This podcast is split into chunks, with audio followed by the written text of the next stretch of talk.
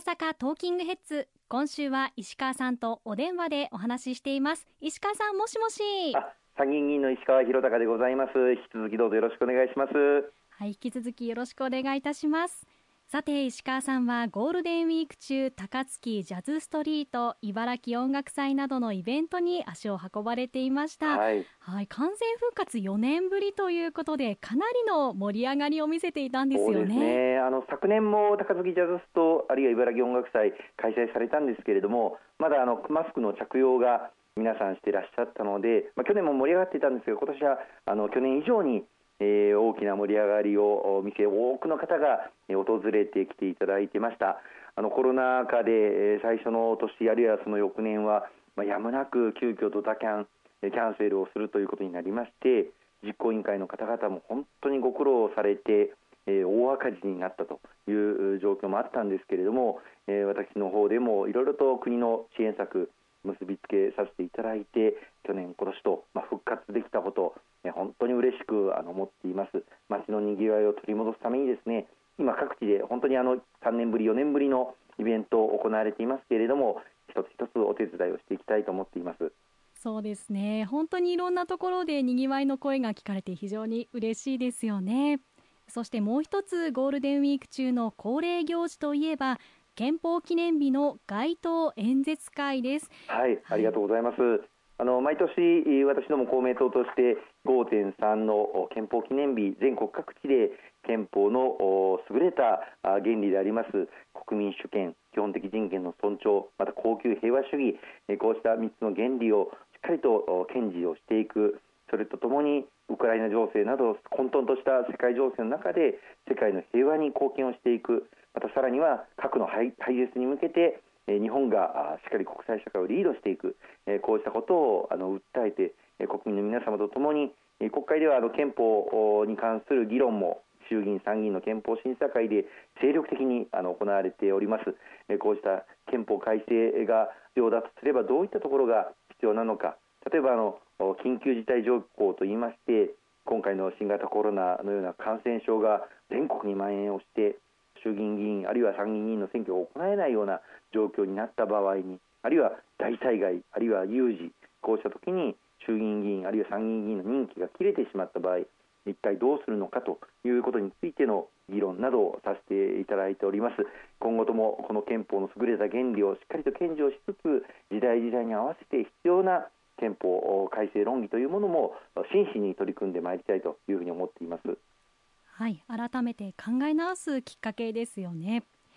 4月26日には参議院本会議にて国家安全保障戦略などいわゆる防衛3文書に関して石川さんは公明党を代表して質問に立たれました。ありがとうございます。あの、まあ、北朝鮮による相次ぐ弾道ミサイル発射実験もそうですけれどもやはり日本を取り巻く東アジア地域の安全保障環境非常に厳しさを増しております。また米中間の貿易摩擦あるいは覇権争いというものも激化している状況にあります。ウクライナ情勢が長期化する中にあって国連の安全保障理事会が機能不全に陥っていると言われる中にあってこの日本とそして東アジア地域の平和と安定そして国民の皆様の生活暮らしを命を守り抜くそのために必要な防衛力整備をしっかりと整えていかなければいけないというふうに思っております。昨年の年末にはそうしたことを踏まえた防衛力を抜本的に強化をするためのいわゆる安保3文書の改定を行うことができましてこれを着実に推進をしていく。それを受けた衆議院参議院での本会議が行われたんですがこの防衛3文書の改定に直接関わらせていただいた私自身、まあ、公明党を代表して本会議の代表質問に立たせていただきました。どんなことがあろうともこの日本の平和そして東アジア地域の平和と安定を守り抜くために全力で取り組んでまいりたいというふうに思っております。まもなく広島において G7 サミットが行われる予定です。この日本の平和と安定をそして世界の平和と安定を守り抜くためにも大事なことは外交力を強化をして平和外交を積極的に推進をしていくということが重要になります。特にロシアによるウクライナ侵略以降核兵器の使用をちらつかせるような行為がロシアから見られるわけですけれどもこういった中にあって被爆地の実装広島の被爆地の実装に世界の主要国のリーダー特に核保有国であるアメリカ、イギリス、フランスのリーダーが直接被爆地の実装に触れていただく。そして核兵器というものがいかに残酷で残虐で非人道的な兵器であるかということを認識を深めていただく。そして同時にそのことを世界中に発信をしていく、ま、絶好のチャンスというふうになります。二度と核兵器による被害を世界のどこにおいても犯してはならないという決意をこの G7 サミットで皆様と共有をしたいというふうに思います。防衛力の抜本的強化について国民に対してもしっかりと説明をしていく必要もありますし日本に求められる役割も非常に大きいということですね。そうですねあの防衛力の整備、だいぶあの私、いろんな方とお話しますけれども、これは必要だというふうにおっしゃっていただく方、あ大変多いなというふうに思っております。やはりこれだけ厳しい安全保障環境の中で、日本の平和を日本自身がしっかりと守り抜くということは必要不可欠だというふうに思っております。まあ、一方で、それにはやはり財源をどうするのかということが重要になります。国民の皆様へのご負担はできる限り最小限にするという姿勢で私ども公明党引き続き全力で頑張っていきたいと思います。わかりました。また4月27日には参議院の経済産業委員会にて GX 推進法が賛成多数で可決しましたね、はい、石川さんは、はい、経済産業委員会に所属されているということもあって脱炭素社会そして持続可能な日本の経済成長を実現するために努力をされていますよねあのおっしゃっていただいた通り私今参議院の経済産業委員会に所属をしておりまして特に今国会ではこの GX グリーントランスフォーメーション2050年に二酸化炭素排出量を実質ゼロにするといういわゆるカーボンニュートラルこれを実現をしていくための具体的な法案の審議に当たらせていただいております。特にカーボンニュートラルを進めるためには脱炭素社会をどう進めていくのか脱炭素社会を実現するためには水素やアンモニアなどあるいは二酸化炭素を吸収するいわゆる CCS と言われるような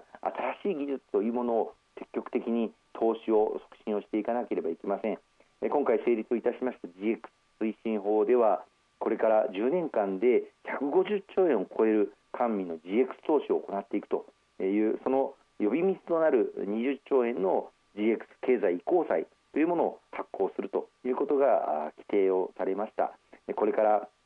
2050年に向けて特にこれからの最初の10年間で GX を大きく進めていく。そしてそのことが日本の経済成長そして国際社会の中での経済競争力これをしっかりと確保し世界のこのグリーントランスフォーメーションを日本がリードをしていく。特にアジア地域において日本の技術をしっかり生かして人類共通の課題であります気候変動問題に取り組んでいくために日本が積極的に技術開発をしそしてその技術を世界中で生かしていけるそういう環境を整えていきたいというふうに思っておりますこのことは大阪関西の経済成長にも必ずやあのするというふうに思いますし再来年2025年に大阪・関西万博を迎えるこの大阪においてこの GX に関するいろんな新しい技術も世界中の皆様にお披露目できるといいのではないかと思いますね。りました。ありがとうございます。えその他番組の最後になりますがお伝えしておきたいことありますでしょうか？あの本当に連日あの国会で委員会本会議と全力で、えー、当たらせていただいております。今後とも私ども公明党地方議員と国会議員がしっかり連携をして地域の皆様お一人お一人の抱えておられる課題解決できるよう全力を尽くして働いてまいりますのでどうぞよろしくお願い申し上げます。石川さん今週もありがとうございました。ありがとうございました。引き続きよろしくお願いいたします。